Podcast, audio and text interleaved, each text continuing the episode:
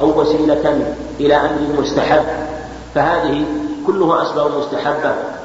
والأسباب المباحة في الأمور المباحة التي يتقي بها العبد شيئا مما يؤلمه أو يجلب له أشياء تنفعه في الحياة الدنيا مما هي مباحة لا تضره في الدنيا ولا تضره عند الله يوم القيامة.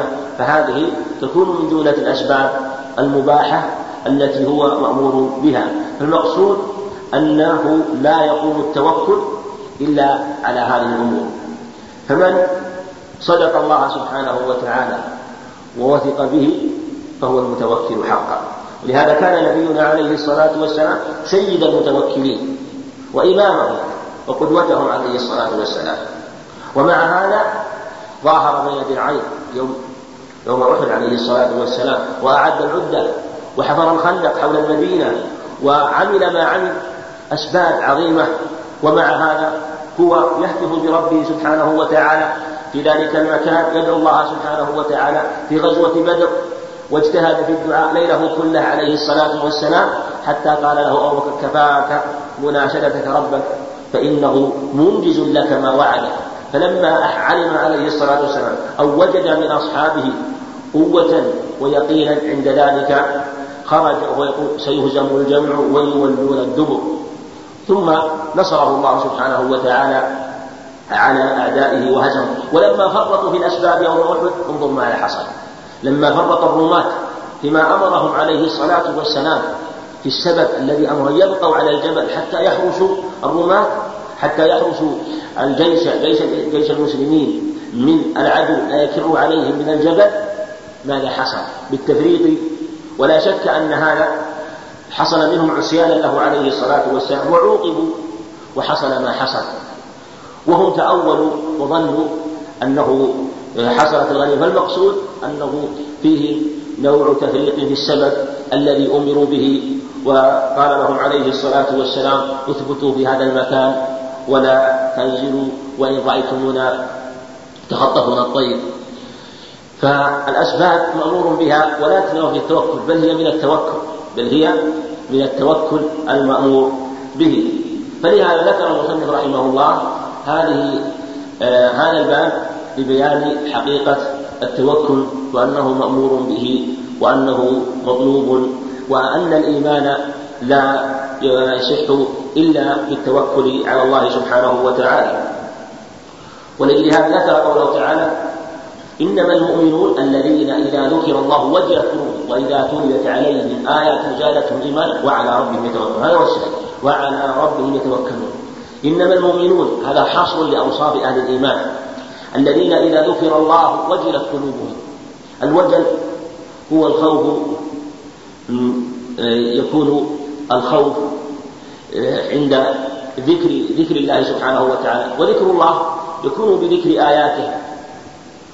ويكون بذكر اسمه سبحانه وتعالى ويكون بذكر أمره وذكر نهيه فهذه أمور إذا ذكرت عند أهل الإيمان يوجلون ويخافون فإن كان أمرا يخشون ألا أن لا يقوموا به أو يكونوا فرطوا في شيء منه وإن كان نهيا خشوا أن يكونوا وقعوا أو وقع منهم وفرطوا فالمقصود أنهم إذا ذكر الله وجلت قلوبهم.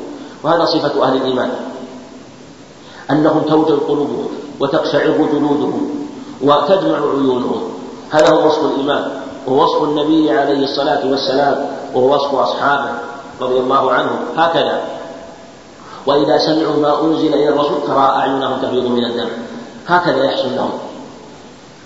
تفيض أعينهم من الدم. وتقشعر جلودهم وتوجل القلوب. ثلاث أوصاف.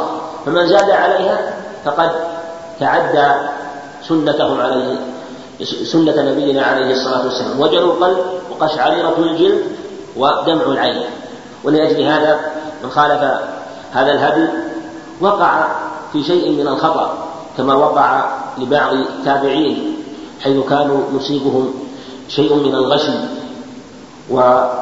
ويصعقون وبعضهم قد يموت عند سماع كتاب الله سبحانه وتعالى أو سماع بعض الآيات التي يأتي فيها شيء من الوعيد كما وقع لزرارة بن أوفى العامري إمام أهل البصرة لما قرئ عليه قول فإذا نقر في الناقور وكان يصلي إما قرئت عليها أو قرأها هو قرأها نعم هو قرأها فسقط ومات فجأة. فلا شك أن هذا خلاف هدي عليه الصلاة والسلام. وكذلك ما روي عن بعضهم حيث كان ينشى عليهم ويصرخ بعضهم ويزعق ويصيح. هذا منافي للسكينة المطلوبة عند كتاب الله سبحانه وتعالى. فلا شك ولأجل هذا انظر إلى شرعنا. جميع الحركات التي تكون منافية للآداب العامة ويكون فيها شيء من الطيش منهي عنها. ولأجل هذا نهى عليه الصلاة والسلام عن عن شق الجيوب ونهى عن أنه عليه لعن الصالقة والحالقة والشاقة. لماذا؟ لأنها تنافي السكون والطمأنينة المطلوبة وهو في هو أيضا جزع وتسخط. فكذلك مثل هذه الحركات ليست مطلوبة بل هي منهي عنها. ولهذا لم تكن في أصحاب النبي عليه الصلاة والسلام ولم يكن هذا هديهم وطريقتهم بل كانوا كما وصفهم الله. وهكذا. هذا آه، نبينا عليه الصلاة والسلام لما في حديث صحيح ابن مسعود لما قال لما قرأ عليه القرآن فكيف إذا جئنا من كل أمة بشهيد وجئنا بك على هؤلاء شهيدا قال حسبك فالتفت فإذا عيناه تدريبان عليه الصلاة والسلام في أخبار كثيرة كانت هذه حالة هو دمع العين وهكذا كان الصحابة ولهذا كما سبق لم يكن لهم ما حصل لبعض التابعين لكن لما قل العلم قل العلم وقل من وقل في التابعين ولا شك أنهم كانوا أضعف علما وعملا أضعف علما وعملا دخلت مثل هذه الأشياء. وهكذا كلما امتد الزمان وكانت السنة غريبة والعلم غريبا وهديه عليه الصلاة والسلام غريبا كلما كثرت البدع والمنكرات والمعاصي. وهذه بدأت وكان مجرد غشي ثم امتد الأمر حتى غلا بعض الناس وظن أن هذه الحال أفضل من حال الصحابة. وغلا بعضهم حتى آل به الأمر إلى الانسلاخ من الدين وظن أن هذه الحال أفضل من حال الأنبياء. انظر كيف بدأت. فيرى هؤلاء كيف يحصل لهم من الوجد والغشي والصعب عند قراءة القرآن فيظن أن هذه الحال هي من أعظم الأحوال. ولم يعلم أنه عليه الصلاة والسلام لم يكن هذا هديا ولا طريقة. فلهذا هذا هو السنة عند قراءة كتاب الله سبحانه وتعالى أو ذكره أو ذكر آياته. أما ما حصل لبعضهم ما حصل لبعض التابعين هذا كما قال بعض العلماء يختلف إن كان الذي حصل لهم عند تلاوة كتاب الله سبحانه وتعالى شيء ورد عليهم واشتد عليهم وضعفوا عن دفعه وغلب عليه إذا قرئ عليه القرآن أو قرأ عليه القرآن لضعفه وضعف قلبه يكون الوارد قويا والمورود ضعيفا وهو قلبه فعند ذلك يحصل له شيء من الغشي وقد يحصل شيء من الصوت والصراخ فهذا معفو عنه معفو عنه ومغفور له وهو فيما حصل له مأجور على ذلك فهو عمل صالح من هذه من جهة خوفه من الله ومن جهة أنه ضعف قلبه عن تحمل هذه الآيات بشدة ورودها على قلبه. فمن هذه الجهة معذور وهو مأجور أيضا. لكن حال من قرأ القرآن أو قرئ عليه القرآن فاقشعر جلده ووجل قلبه ودمعت عينه حاله أفضل من ذلك الحال. لأن هي حال النبي عليه الصلاة والسلام وحال أصحابه رضي الله عنهم فمن ورد عليه وضعف فحصل له ما حصل فهذا معذور. هذا معذور. أما من تكلف ذلك واستدعاه واستدعاه وطلبه فهذا لا شك لا يجوز لأنه يستدعي ويطلب أمرا منهيا عنه فمن تكلفه وطلبه وقصد إلى مثل هذه الأشياء فصار يحمل نفسه عليها حملا حتى يحصل له ما يكون فيه ذهاب عقله ويحصل له الرشيد فإن هذا لا شك منهي عنه ولا يجوز. فلأجل هذا هذا يعذر وهو مأجور وذلك لا يجوز له. فحال من تكلف يعني لو حال من تكلف هذا وطلبه كحال من أراد أن يذهب عقله قصدا. رحمه الله. وظاهر أن من قصد إذهاب عقله حرم عليه. بأي نوع؟ بأي نوع؟ لا يجوز إذهاب العقل. بأي نوع من الأنواع إلا لحاجة مستثناة لأجل علاج وما أشبه ذلك فالمقصود أنه لا يجوز إلا بسبب يدعو إلى ذلك. يعني بشرط لا يكون محرما هذا يعني فالمقصود يعني يعني كالخمر هذا لا يجوز مطلقا. فلأجل هذا من تكلفه وطلبه فإنه آه، يحرم عليه ولا يجوز له ذلك. وقد آه، قال ابن في الإحداث المفلح كلام له البروع في آه، في الآداب نعم الآداب الشرعية. لأن ذكر معناه أن هذه الحال لم تكن معروفة إلا عن بعض التابعين وأنه أول من روي عنه هذا هو الربيع بن خثيم الربيع بن خثيم وأنه وقع له ذلك لما قرأ عليه مسعود. وقع أنه غشي لضعف الواقع لأن هذا لم يقع لمسعود مع أنه الذي قرأ لم يقع له ذلك. فحال مسعود أفضل من حال الربيع بن خثيم على جلالته وفضله مع أنه جاء عن أبي هريرة رضي الله عنه وينظر في صحة ذلك عنه وروى الترمذي أنه لما ذكر قول النبي عليه الصلاة والسلام أول من تسعر به النار من تسعر به النار ثلاثة. أو أتاه رجل فقال حدثني حديثا عن النبي صلى الله عليه وسلم عقلته وعلمته. فقال لو حدثنك حديثا حدثني رسول الله صلى الله عليه وسلم في هذا البيت. ثم نشغ أبو هريرة نشغة حتى غشي عليه. ثم قعد. ثم قال له حدثنك حديثا حدثني رسول الله صلى الله عليه وسلم. ثم نشغ مرة أخرى وغشي عليه. ثم بعد ذلك أفاق رضي الله عنه وجلس.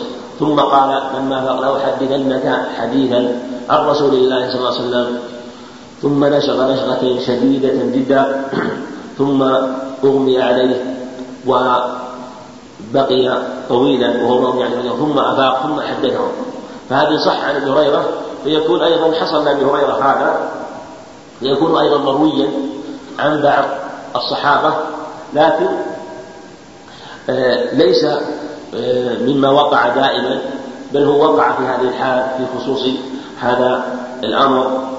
وقد كان الصحابة إذا حدثوا عن النبي صلى الله عليه وسلم تغير وجوههم ويشتد عليهم الأمر كان مسعود رضي الله عنه إذا ذكر النبي عليه الصلاة والسلام تغير واشتد عليه حتى آه، إذا أخبرهم بحديث يعني قال هذا أو نحوه أو شبهه يعني حديث من باب التحرج والخوف ما يصيب من الخوف والوجل في الحديث عن النبي عليه الصلاة والسلام. فأبو هريرة أما أنه ذكر هذا أول من سار النار اشتد عليه الأمر وحصل له ما حصل يصلح عنه ذلك رضي الله عنه. وقوله تعالى ومن يتوكل على الله فهو حسبه. يعني كافيه فالله سبحانه وتعالى هو الحسيب وهو الكافي من توكل على الله كفاه كل شيء. ولو كادته السماوات والأرض ولو كاده أهل الأرض كلهم لو اجتمعوا على أن يضروه بشيء لا يضره إلا بشيء قد كتبه الله عليه.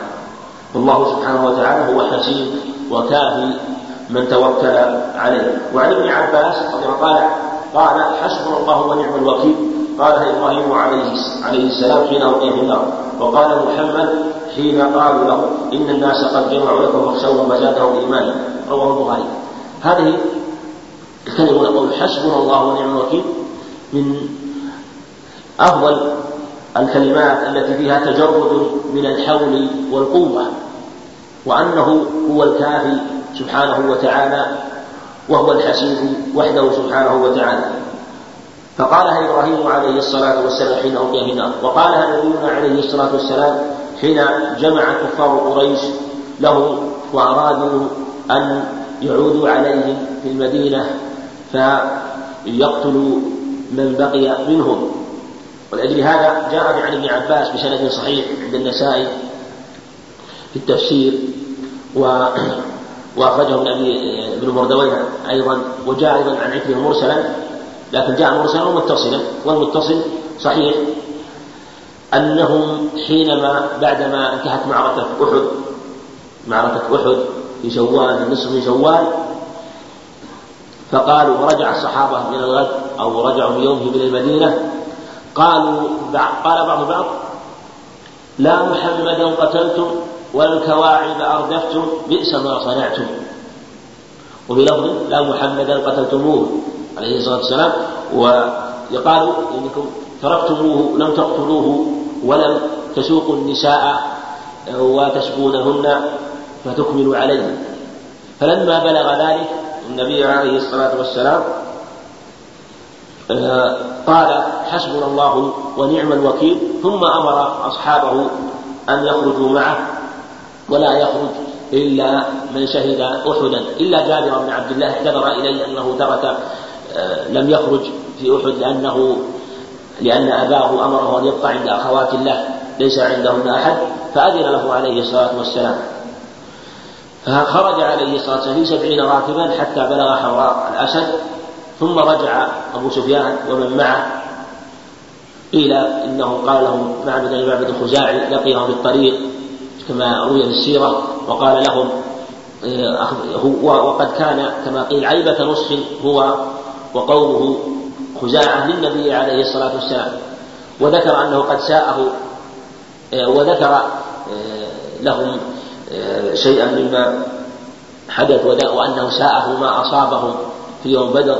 ثم قال له كيف حال محمد؟ يقول أبو سفيان كيف حاله؟ قال معبد حتى يرعبه ولا وكان ذاك لم يسلم. لم يسلم. قال لم آتك إلا وقد حنقوا عليكم حنقا شديدا. وقد اجتمعوا وجمعوا عدته وقوة ذكر كلاما حتى يرهب أبا سفيان. وهم عازمون اليوم على أن يقتلوكم مقتلة عظيمة لحنقهم عليكم. فوقع في قلب شيء من هذا ثم رجع. فالله أعلم. فالمقصود أنهم رجعوا والرسول عليه الصلاة والسلام بلغ هذا المكان فلم يجدهم وكفاهم الله سبحانه وتعالى شرهم فهم قالوا حسبنا الله ونعم الوكيل فكفاهم الله شر شرهم ورجعوا سالمين فهذه الكلمة كلمة عظيمة وقد جاء في فضلها عدة أخبار وروي في حديث رواه مردويه أنه عليه الصلاة والسلام قال إذا وقعتم في الأمر العظيم فقولوا حسبنا الله ونعم الوكيل والله أعلم. نعم. نعم. كما قلت لو وقعت الواقع عيد شهر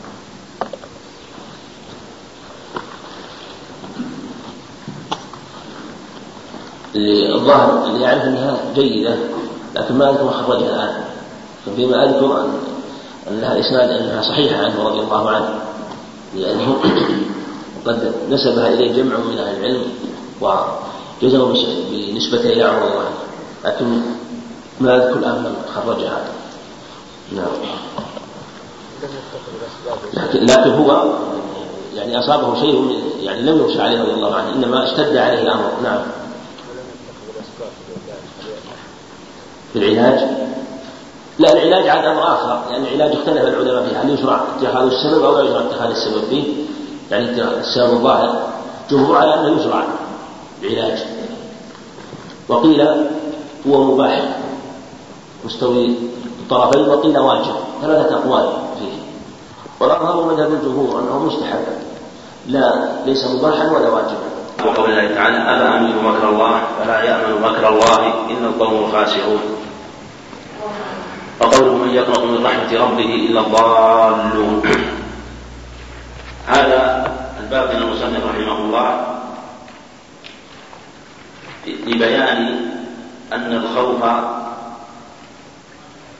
به أو أن الخوف يجب على العبد الخوف من ربه سبحانه وتعالى وأن من لم يخف الله فلا إيمان له.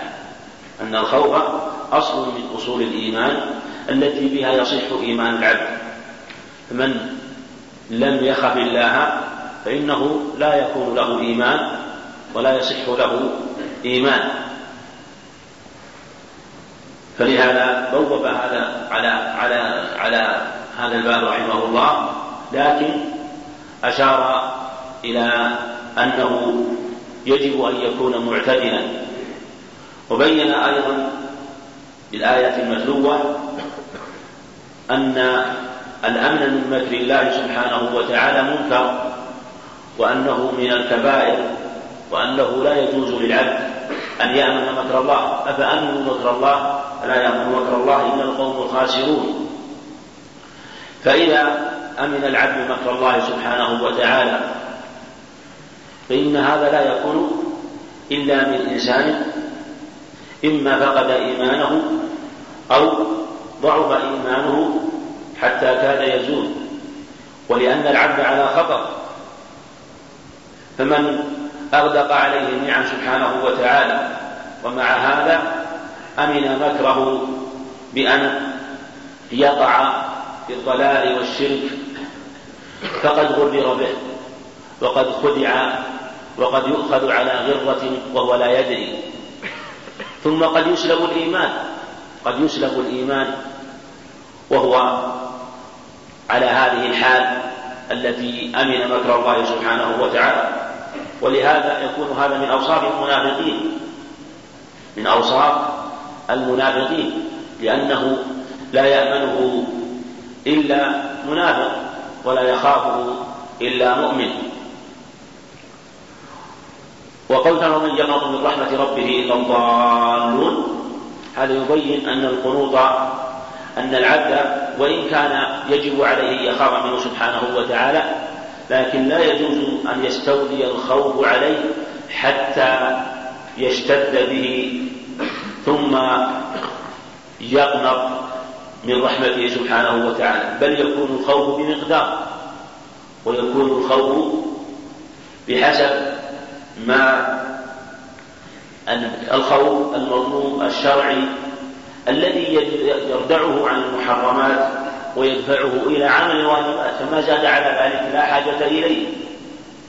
وليس مطلوبا بل قد يوقعه في القلوب من رحمة الله أو اليأس من روح الله. فالخوف مطلوب وهو من صفات أهل الإيمان وهو من صفات وكلما قوي إيمان العبد وقوي علمه بالله كلما قوي خوفه من الله سبحانه وتعالى. كما قال إنما يخشى الله من عباده العلماء فكل من كان بالله أعرف كان له أقوى سبحانه وتعالى. هذا هو المطلوب وهو الواجب.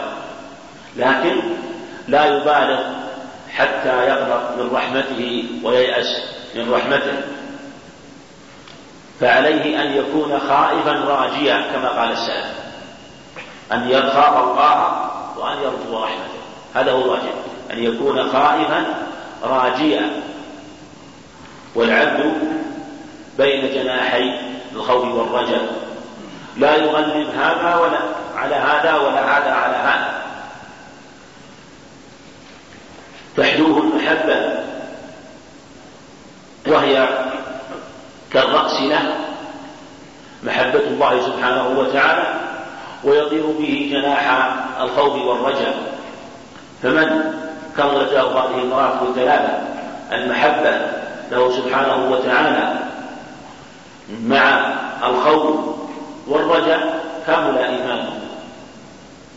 وإن فقدت المحبة بطل إيمانه. لأنه كالرأس من الجسد.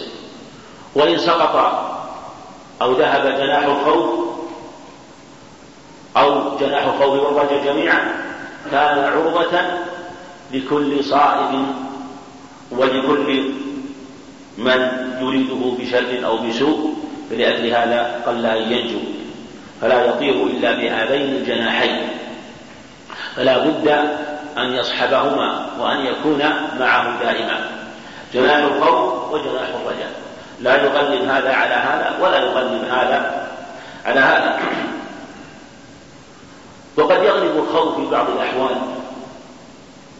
هذا لا بأس به وقد يغلب الرجاء في بعض الأحوال. هذا لا بأس به أيضا قد يقع من العبد شيء من هذا. لكن الأصل أن الخوف والرجاء يكونان مستويين. وقد ذهب جمع من السلف إلى أن العبد يغلب في جانب الصحة الخوف. وفي وفي جانب وعند المرض يغلب الرجاء.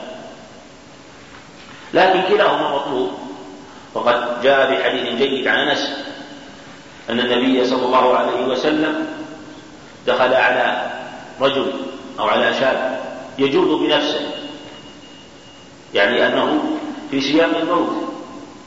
قال كيف تجد نفسك؟ أو كيف كيف قال اخاف الله وأرجو آه، يعني اخاف أرجو الله واخاف ذنوبي أرجو الله واخاف ذنوبي قال عليه الصلاة والسلام ما اجتمع في عبد في مثل هذا الموطن إلا أعطاه الله ما يرجو وأمنه مما يخاف.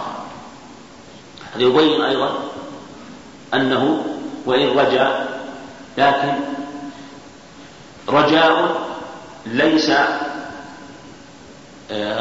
غالبا جدا على الخوف فيصحبه خوف ولأجل هذا قال أخاف ذنوبي. أخاف ذنوبي فأخبره عليه الصلاة والسلام أنه إذا جمعهما في مثل هذا المقام بلغ ما يريد من رجاء سبحانه وتعالى وكذلك يؤمنه مما يخاف. نعم. رجاء الترمذي. سند جيد و وقد ذكر ابن القيم رحمه الله أن الخوف ينشئه ثلاثة أمور. الأول أن يستحضر العبد عظم الجناية والجرم الذي يريد أن يفعله أو الجرم.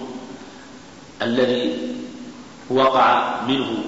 المقصود يستحضر عظم الجرم آه، والذنب.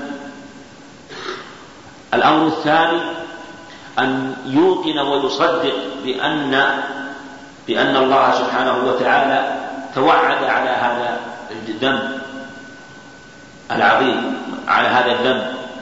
أن يصدق ويوقن بوعيده. كما أخبر سبحانه وتعالى وكما جاءت النصوص بأن كثيرا من العصاة يعذبون. أن يوقن بأن هذا واقع وأنه يقع لبعض الناس. الأمر الثالث أن يعلم أنه يعني أن يوقن بقلبه أنه إذا وقع في هذا الذنب فإنها فإنه لا يعلم هل يمكن من التوبة أو لا يمكن من التوبة. أنه لا يعلم هل يمكن من التوبة أو لا يمكن من التوبة. بعض الناس مثلا قد يستحضر مثلا عظم الجناية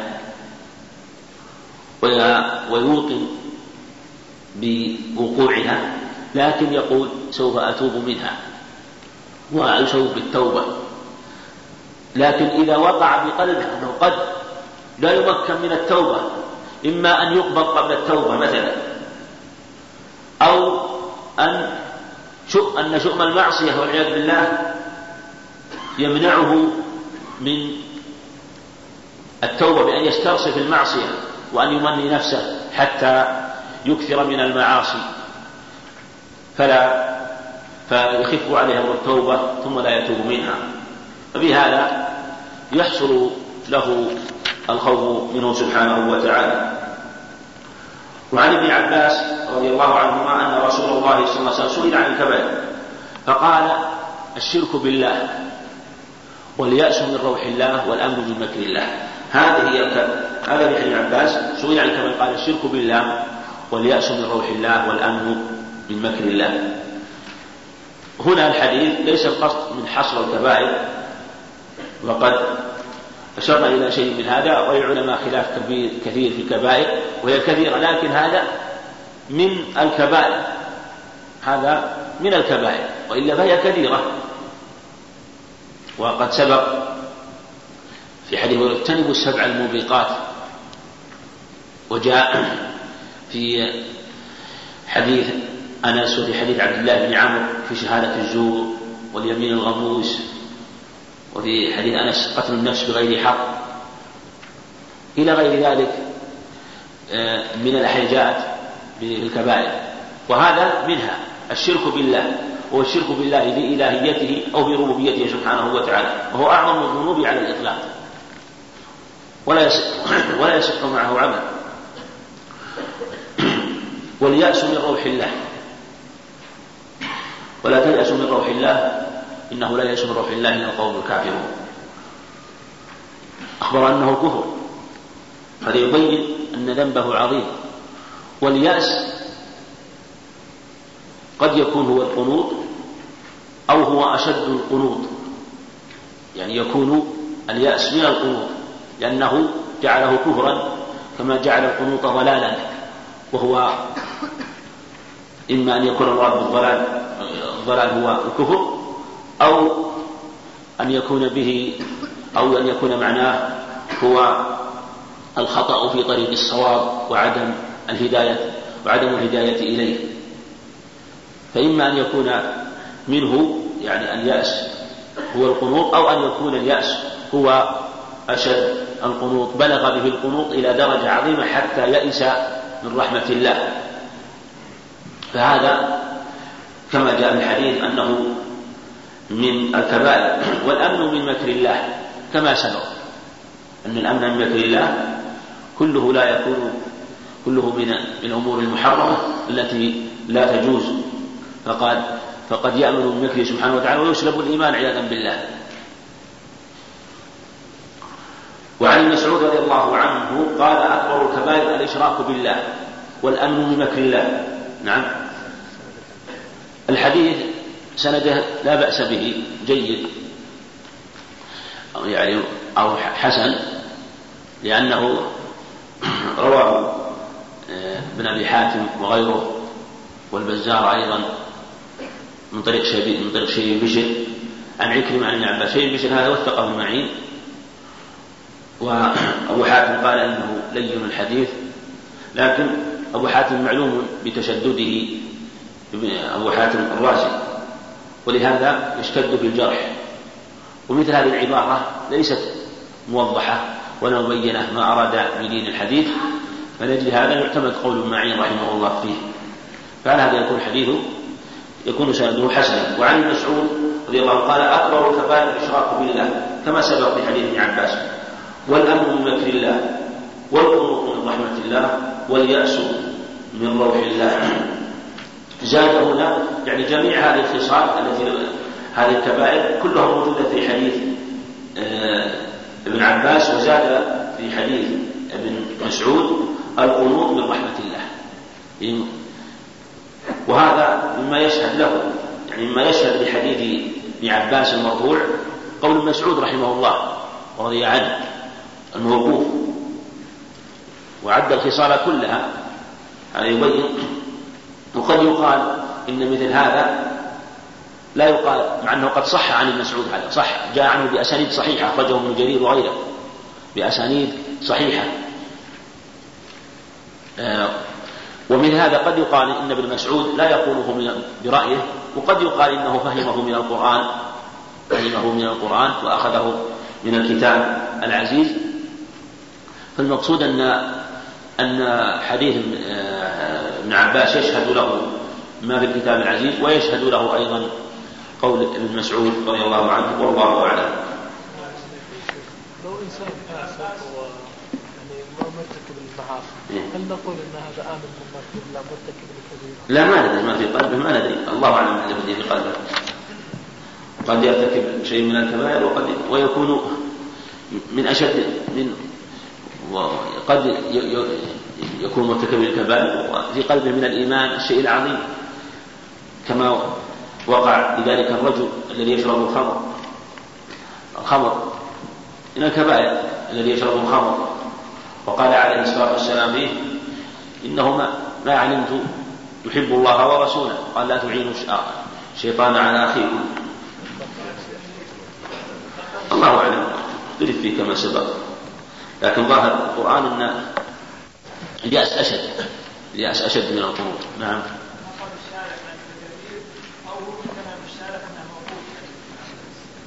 كلام كثير ابن كثير رحمه الله كأنه يعني آه، توقف من جهة الراوي على شيء بن بشر شيء بشر هذا وأن فيه لين وأنه رفعه والأصح أنه موقوف والأصح يعني كأنه لكن ما إذا إذا جاء مرفوعا. جاء الحديث مرفوعا. والراوي فيما يظهر من حاله أنه لا بأس به ولم يأتي جرح واضح. فمثل هذا يكون آه، حديثه مقبولا.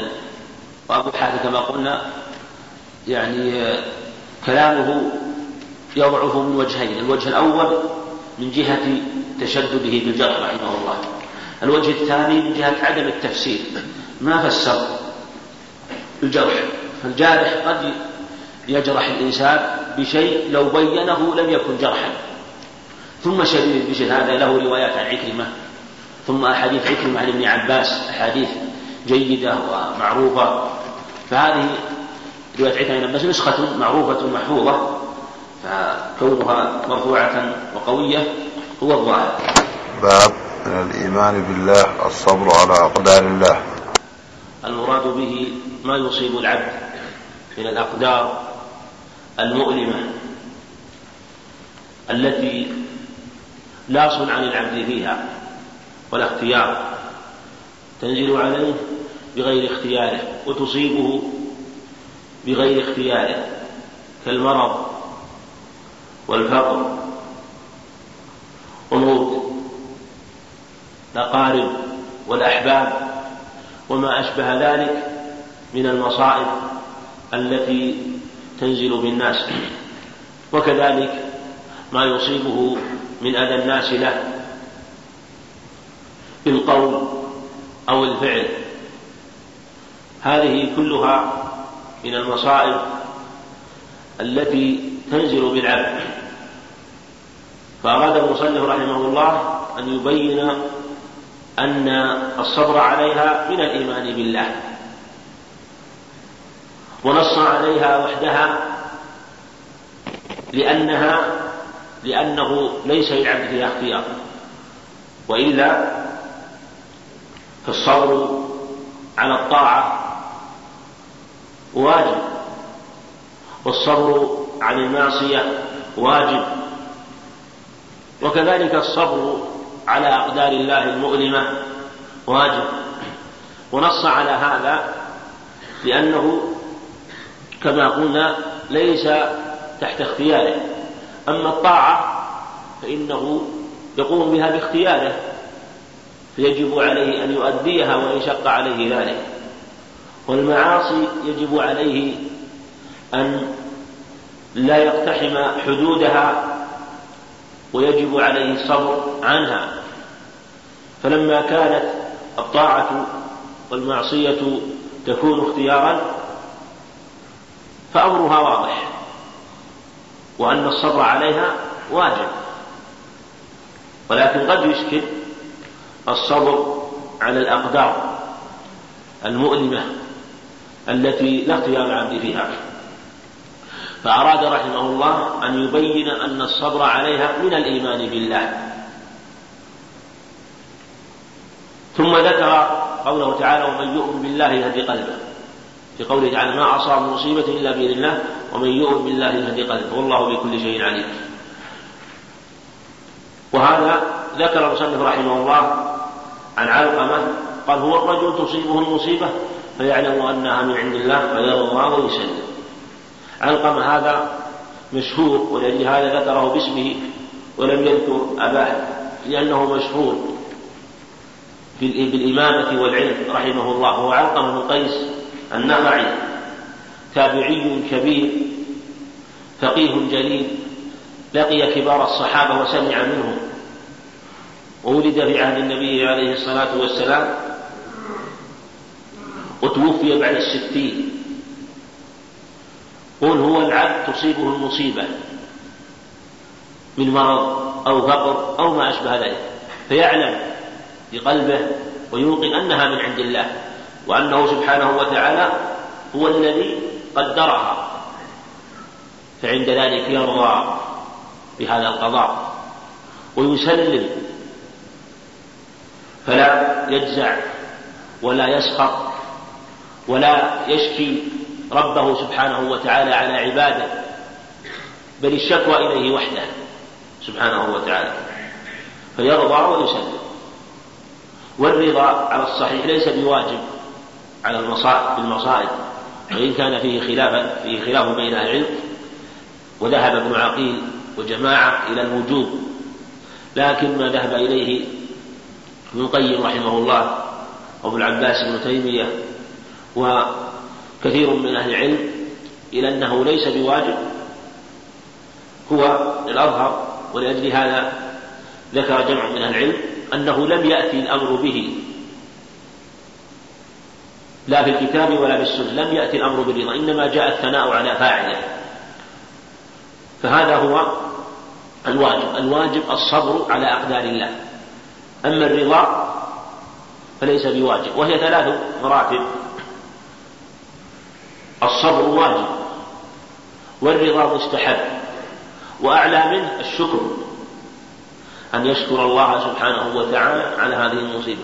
وهذه لا شك رتبة لا تكون إلا للأنبياء والصديقين وقد تكون لبعض الناس لكن الله أعلم لمن تكون. فهذه والرضا قد يقع قد يقع كثيرا والصبر هو الواجب ولا منافاة فالعبد قد يكون راضيا مع تألمه. ليس معنى الرضا أن لا يتألم وأن لا يحس بالألم وأن لا يقع بقلبه شيء من الشدة. هذا لا منافاة بينه وبين الرضا. فقد يكون العبد في شدة وفي ألم شديد. ومع هذا قلبه ممتلئ ممتلئ رضا بهذه المصيبة. ولأجل هذا يعني مما يوضحه لك أن الإنسان قد يخاطر ببعض الأمور ويقتحم المهالك في سبيل تحصيل شيء من المال هو راض بهذا وبقلبه راض بهذا ولو لم يرضى لم يقصد إليه. لكن ومع ذلك تصيبه المهالك وقد يتعرض لشيء من الشر والمصائب ويمضي ولا يبالي. وهو راض بهذا. لما يغلب على ظنه أن العاقبة حميدة. من تحصيل مال أو جاه أو رئاسة أو ما أشبه ذلك. فإذا كان هذا واقع لأهل الدنيا فكيف بطلاب الآخرة؟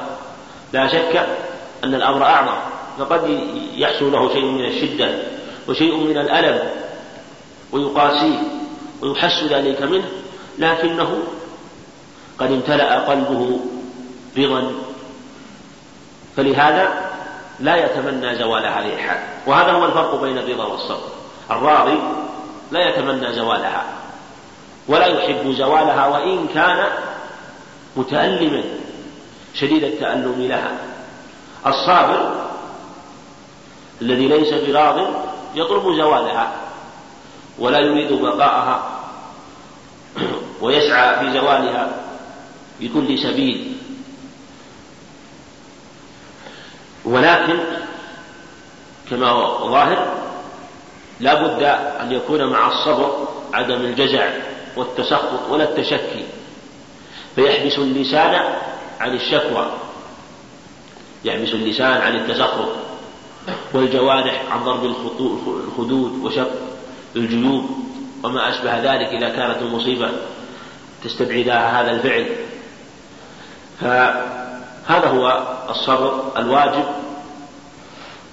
وأما الرضا كما قلنا فإنه ليس بواجب. والحمد كما والشكر كما سبق رتبة أعلى من هذا كله. مسلم عن أبي هريرة رضي الله عنه أن رسول الله صلى الله عليه وسلم قال اثنتان في الناس هما بهم كفر الطعن في الأنساب والنياحة عن الميت. الطعن في الأنساب أو في النسب والنياحة على الميت. هذا الحديث سبق معناه من حديث أبي مالك الأشعري. أربع من أمر الجاهلية أو في أمة لا يتركونهن.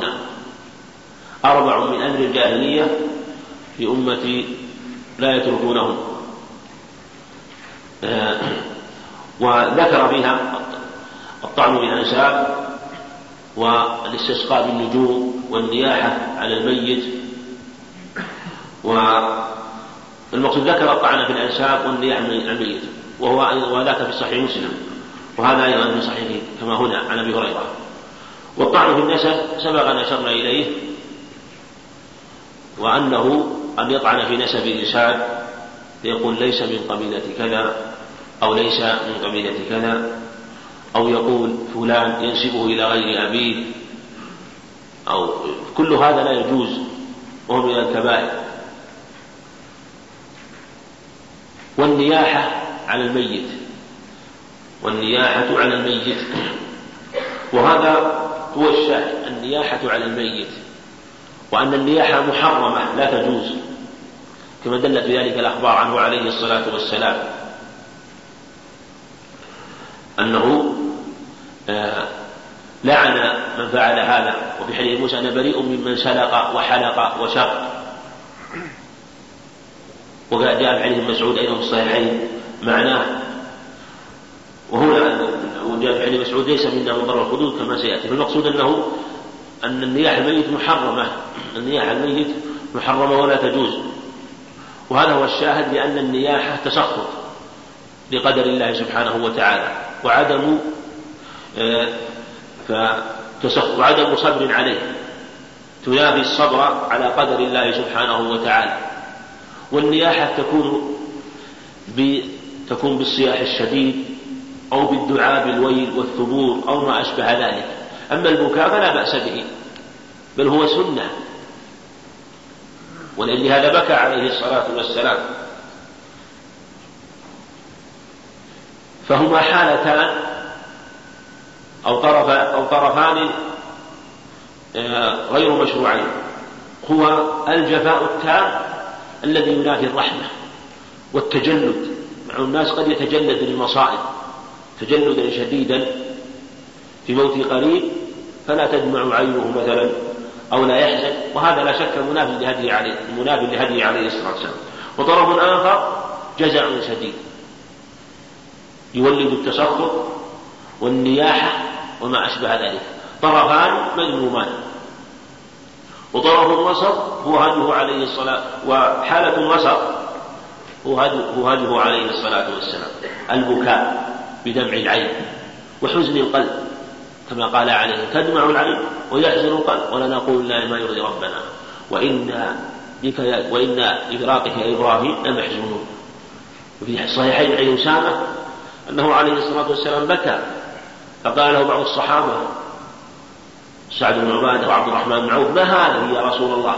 قال هذه رحمة وإنما يرحم الله من عباده الرحم هذه رحمة والرحمة مطلوبة تراحم رحماء بينهم الرحمة مطلوبة ومندوبة ومشروعة وأحق الأحوال رحمة الميت أشد لأنه بحاجة إلى من يرحمه. إنما يرحم الله من عباده الرحماء. أحق الناس بالرحمة الميت. فرحمتك تدعوك تدعوك إلى الاستغفار له إلى إخلاص الدعاء له بالصلاة. الصدقة عنه الصدقة عنه. وما أشبه ذلك من أعمال الخير والبر. فلأجل هذا كانت مطلوبة. بخلاف النياحة المحرمة هذه لا تجوز. وفي لفظ عند ابن ماجه وابن حبان لعن الله الخامشة وجهها والشاق ولا والشاقة جيبها والداعية بالويل والثبور. وفي وفي الصحيحين عن مسعود كما هنا قال لي مرفوعا عن النبي صلى الله عليه وسلم قال ليس منا من ضرب الخدود وشق الجيوب ودعا بدعوى الجاهلية. ضرب الخدود محرم. وكذلك مثله ضرب الصدور وما أشبه ذلك. أو لتف الشعر. لكن مثل عليه الصلاة والسلام بهذا لأنه قد يكون أكثر ما يقع. فغيره مثله. وشق وشق الجيوب كذلك شق الجيب وهو الذي يدخل معه الرأس. شقه يعني شقه هكذا أو يعني في حق الجميع في حق الرجل والمرأة. لكن في الغالب قد يكون في النساء أكثر. كله محرم. ودعا بدعوى الجاهلية. والدعاء بدعوى الجاهلية كله محرم. سواء كان عصبية لنسب أو لمذهب كله من دعوى الجاهلية. كلها من دعوى الجاهلية. فالتعصب أيا كان نوعه لإنسان أو لقبيلة بأن ينصرها على غير الحق أو أن ينصر مذهبه على غير الحق أو أن ينصر قومه على غير الحق أو أن ينصر إنسانا بصداقة أو محبة على غير الحق كله من دعوى الجاهلية. فلهذا أخبر عليه الصلاة والسلام أو قرنها مع هذه الأشياء التي هي محرمة. هنا قال ليس منا من ضرب الخدود وشق الجيوب ودعا بدعوى الجاهلية. هذه محرمة وليس المراد جمعها جميعا بل كل خصل كل خصلة منها واحدة منها بمفردها محرمة. ويحصل ويحصل بها هذا الوعيد الشديد. وليس المراد جميع هذه الأشياء. وفي رواية المسلم ليس منا من ضرب الخدود أو شق الجود أو دعا بدعوى الجاهلية. أنها محرمة. كل خصلة كل خصلة من هذه الخصال جاء فيها الوعيد. وعن أنس رضي الله عنه أن رسول الله صلى الله عليه وسلم قال إذا أراد الله بعبده الخير عجل له العقوبة في الدنيا وإذا أراد بعبد الشر أمسك عنه حتى يوافي بذنبه حتى يوافي به يوم القيامة. هذا الحديث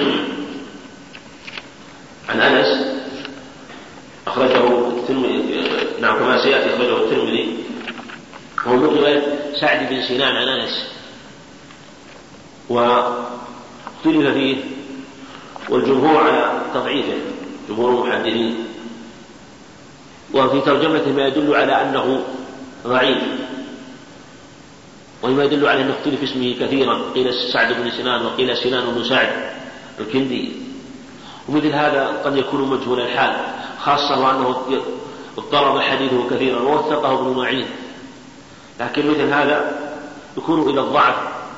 أقرب خاصة وأنه اختلف في اسمه ومنهم من قال إذا كان سنان بن سعد فهو لا بأس به أو حديث جيد وإن كان سعد بن سنان فلا. هذا بهذا السند ما يستقيم لكن هذا اللفظ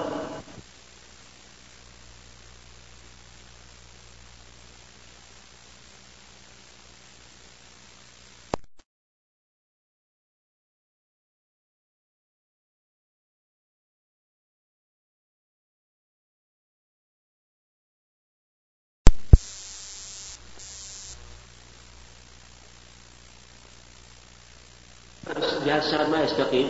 لكن هذا اللفظ من باب الحسن لغيره. ومعناه صحيح. يعني هو إذا نظرت إليه لفظا فهو من باب الحسن لغيره. وإذا نظرت إليه معنى فهو صحيح. دليله أن له شاهدا من حديث عبد الله بن مغفل عند أحمد. رواية الحسن عن عبد, عن عبد الله بن مغفل بهذا اللفظ. والحسن أنه مغفل اختلف فيه لكن مثل هذا يدل على أن سعد بن شهادة مما حفظ هذه الرواية وأن الحسن أيضا سمعها أو ضبطها عن عبد الله بن المغفل. ويكون من باب الحسن لغيره. أما المعنى الذي دل عليه فهو صحيح وله شواهد كثيرة. عن أبي هريرة أنه أن النبي صلى الله عليه وسلم قال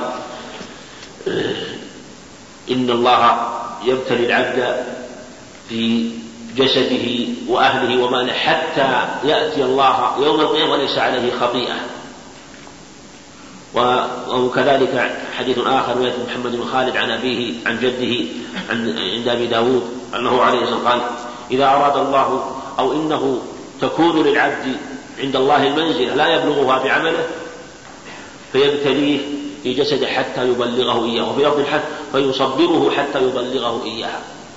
وله شواهد كثيرة من جهة المعنى آه، وأنه يبتلي عباده وأيضا اللفظ الآخر يشهد له من جهة المعنى من جهة البلاء. فهذا اللفظ المعنى اللفظ الذي دلت عليه آه، المعنى الذي دلت عليه هذا الخبر صحيح واللفظ من باب الحسن غيره.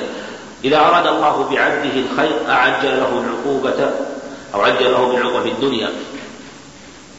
وإذا أراد بعبد الشر أمسك عنه حتى بذنبه حتى يوافي به يوم القيامة.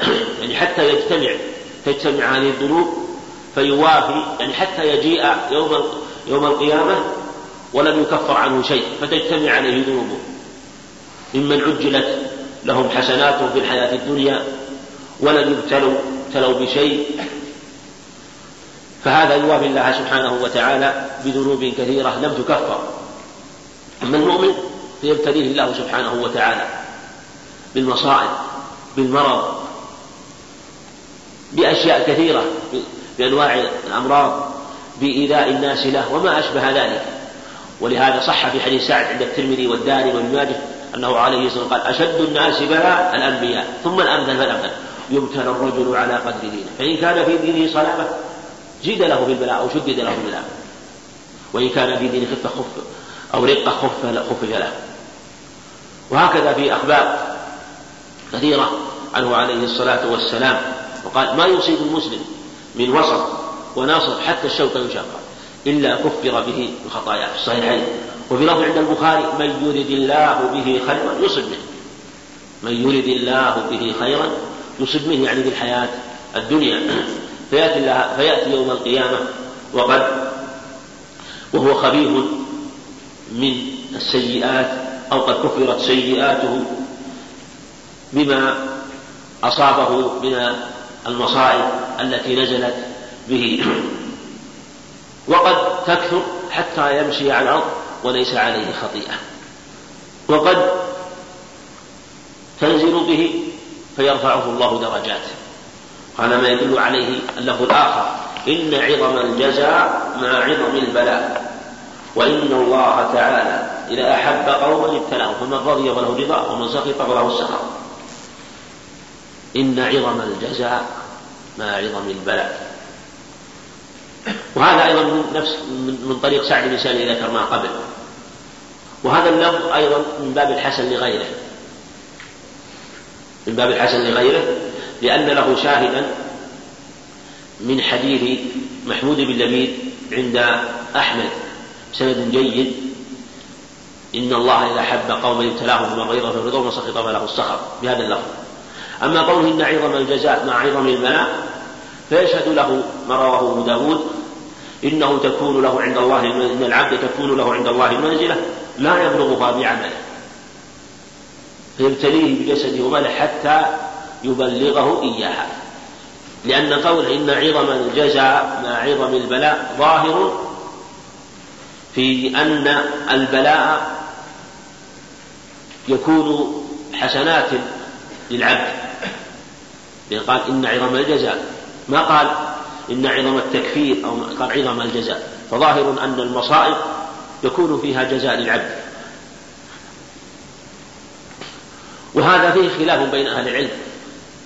هل المصائب مكفرة ولا تكون ولا يكون العبد فيها ثواب؟ أو قد يكتب للعبد ثواب لما يصيبه من المصائب؟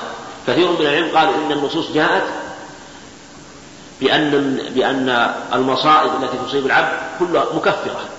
لم يأتي أنها ترفع الدرجات أو يكتب له بها حسنات.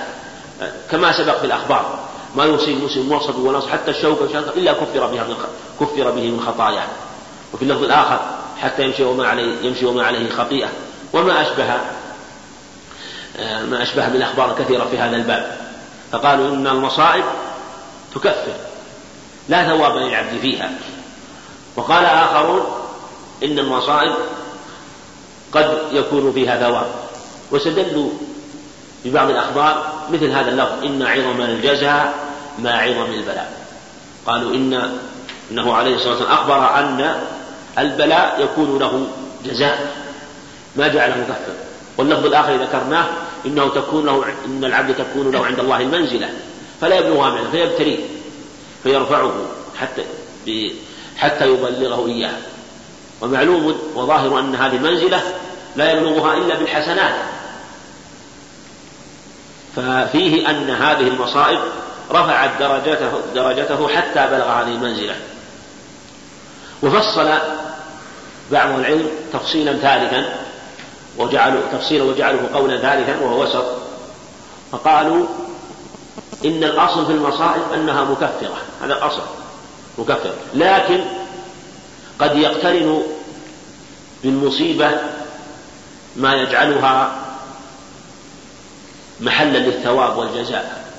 وذلك أن العبد إذا نزلت به المصيبة فتولد منها يقين وإيمان مع علمه أن الله سبحانه وتعالى هو الذي قدرها فوقع بقلبه من الصبر على ما أصابه من الذنوب ووكله إليه سبحانه وتعالى. وجعل يعني آه، يكف نفسه عن الجزع ويمنعها. ولا شك أن هذا عمل تولد عن الصبر تولد عن الصبر. وكذلك إذا كان إذا رضي العبد فهو أعلى رتبة فالرضا رتبة أعلى فيكون فيكون الثواب أعظم. فالرضا بها يجعله يعمل عملا أكثر ويحب مثلا هذه أن لا تزول فيدعوه إلى شكره سبحانه وتعالى والإنابة إليه وما أشبه ذلك والاستغفار والتوبة ويعلم أن ما أصابه من ذنوب نزلت به فيدعوه إلى أعمال حسنة. فهذا هو فيجازى في الحقيقة لكن إذا تأملت هذا القول في الحقيقة هو القول الأول في الحقيقة. إذا تأملته فليس فيه تفصيل لأن هذا القول لأن لا أحد ينازع أنه إذا تولد من الصبر أعمال صالحة فإنه يجازى عليه هذا ما في إشكال. يعني كما أنه إذا نزلت به المصيبة فسخط وجزع يكون آثما أيضا بالمقابل. إذا أصابته مصيبة مثلا فجزع وسخط فيكون فتكفر عنه بعض السيئات وإن جزع وإن تسخط لكن أيضا يعاقب لأفعاله هذه التي تنافي الصبر على أقدار الله. إلا أن تطغى هذه الأمور فتخرجه إلى أمور كبار قد تطغى على هذه آه، على هذه المكفرات فلا تكون بجانبها شيئا فقد لا يكفر عنه شيء. فهذا هو خلاف العلم في هذا. ولذلك قال فمن رضي فله الرضا. ثم قوله فمن رضي فله الرضا. قد يستدل به من يقول بوجوب الرضا. قابله بقوله ومن سخط فله السخط. ومن سخط فله السخط. لكن هذا واضح أنه فمن رضي فله الرضا. أن الرضا مطلوب الرضا مطلوب الرضا مطلوب ولأجل هذا لم يأتي في نفس الحديث له الإجابة. لكن أخبر أن من رضي له الرضا وأن الله سبحانه وتعالى يرضى عنه وأنه يجعل في قلبه الإيمان واليقين. ومن سخط فله السخط. وهذا ليس آه، مقابلا له وأنه إما أن يرضى ويسخط. لا قد قد لا يسخط ولا يرضى لكن يصبر. لكن أخبر أنه قد يؤول به عدم الرضا إلى أمر أكبر. وهو عدم الصبر أيضا وهو التسخط والجزع. وهذا هو المراد. وليس المراد أن من سخط أن من صبر من صبر عليها ولكنه يود زوالها. ليس المراد لكن سخط وجزع بقلبه بلسانه أو فعل أفعالا مثلا تنافي الصبر. فهذا هو المحرم وهو ظاهر الحديث كما أشرنا إليه. نعم. وهنا أيضا مسألة مهمة قد يشار إليها أيضا بمسألة الرضا الرضا بقضاء الله. يعني مثل مسألة الفقر والمرض وإيذاء الناس وما أشبهها. قلنا إنه على الصحيح إنه إنه إن إن الرضا ليس بواجب لكن الصبر. وهنالك قضاء آخر لأن العلماء اختلفوا في مسألة قضاء الله وقدره. هل ما الذي يرضى منه وما الذي أو وما الذي لا يرضى. وذكروا أقاويل كثيرة كلها بمعزل عن الصواب. وذهب علماء السنة وبينوا وفصلوا في هذا وذكروا أن القضاء على أنواع. وهذا هو الصواب عند عند أهل السنة أن القضاء على أنواع. قضاء يجب الرضاء به وهو ما يكون باختيار العبد مما هو مما أمر الله به. مقضي مأمور به باختيار العبد كالطاعات وسائر أعمال الخير والبر مما تقع من الرسل والأنبياء والصالحين وسائر عباد الله من الأعمال الصالحة. فهذا مأمور به يقع باختيار عبد يجب الرضا به لأن الله أمر به ودعا إليه. وقضاء يقع باختيار العبد مسقوط من الرب سبحانه وتعالى. مسقوط من الرب كأفعال الكفار وما يقع من العصاة من الذنوب والمعاصي فهذا يحرم الرضا به ولا يجوز الرضا به لأن الله لا يسخطه ولا يرضى لعباده الكفر. فلا يجوز الرضا به لأن الله لم يرضى به وإن كان فهو مسقوط. هذا نوع ثاني نوع آخر ما يقع بغير اختيار العبد مما هو ملائم للعبد كالصحة والغنى والسعة في الرزق. هذه أمور تلائم العبد ويحبها وهي تقع بغير اختياره. الله سبحانه وتعالى هو الذي قدرها ويسرها. سبحانه فقد يسعى في الأسباب لا وقد يحصل له الغنى وقد يسعى في الأسباب ولا تحصل له الصحة وقد يكون بالعكس يحصل الغنى مع ضعف اتخاذ الأسباب ويحصل الشفاء مع ضعف الأسباب أو عدم اتخاذها. فهذه أمور تقع بغير اختيار العبد لكنها ملائمة له. يحبها. فهذه ليس فيها عبودية والرضا بها من أمور المباحة ليس واجبا ولا مستحبا. فتكون الأمور أربعة. ما يجب الرضا به ما يحرم الرضا به ما يستحب الرضا به وهو كما قلنا المصائب التي تنزل على العبد من الفقر والمرض وإيذاء الناس وما أشبه ذلك وما يباح الرضا به. فتتوزعها أحكام أربعة. تتوزعها أحكام أربعة. هذا هو تفصيل قول هذه المسألة. والله أعلم. نعم. دائما هل الله سبحانه لا الخير لا ليس ليس مرادا لكن بالغالب أنه لا يخلو لا يخلو من تغريس وقد يكون لبعض الناس الصحة والغنى الصحة والغنى لكن هذا لا شك إذا استمرت عليه الصحة والغنى أن هذا ينقصه ولأجل هذا جاء عند أبي داود آه، بسبب فيه مجهول أن رجلا أن النبي عليه الصلاة والسلام كان يحدثهم يوما فكلمهم عن شيء من المرض والأمراض فقال ما هذا؟ أو سألهم عن الصداع فقال ما هذا؟ قال شيء أو ضربانه في الرأس.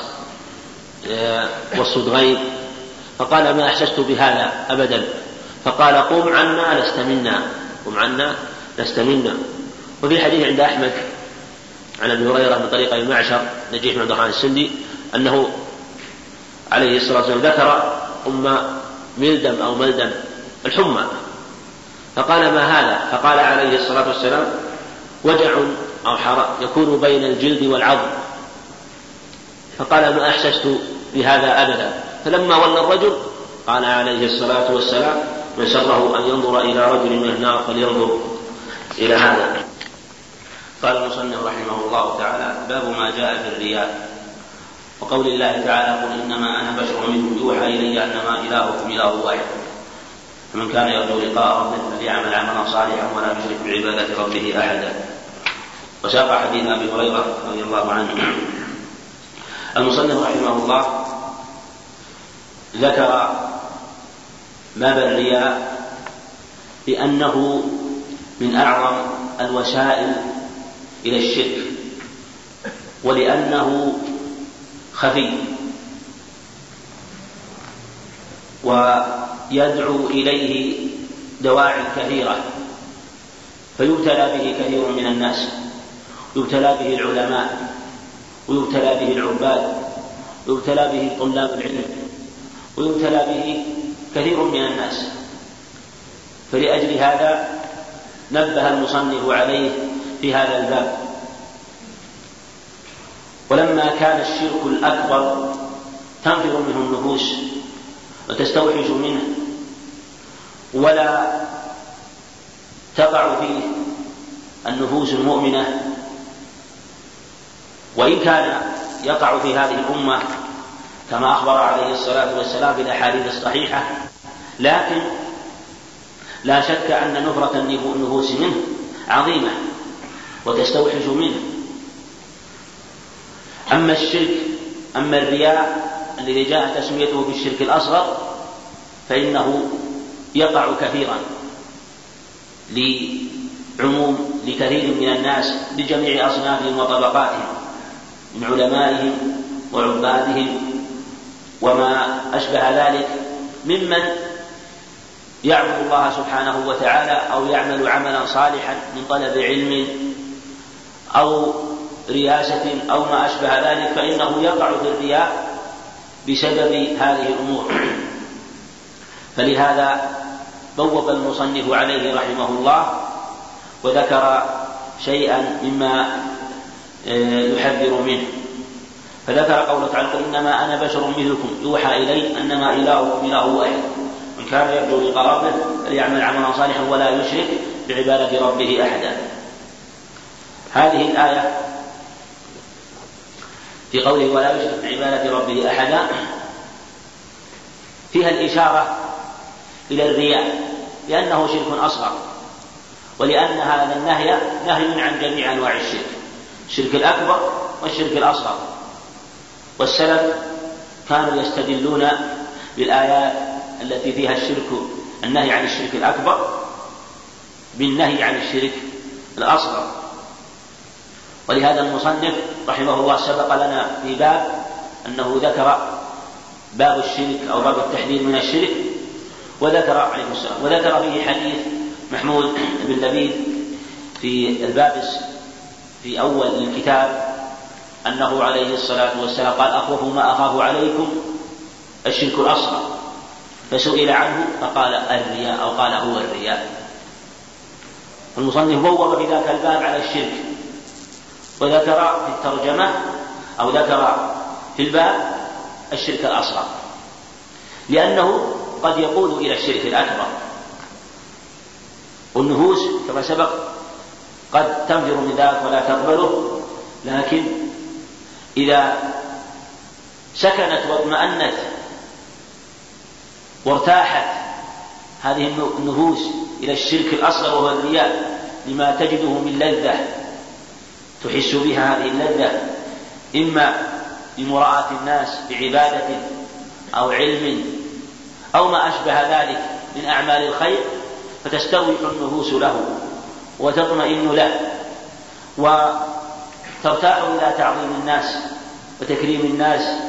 فلأجل هذا قد يقوده يقودها ذلك إلى أمر أكبر وأكبر.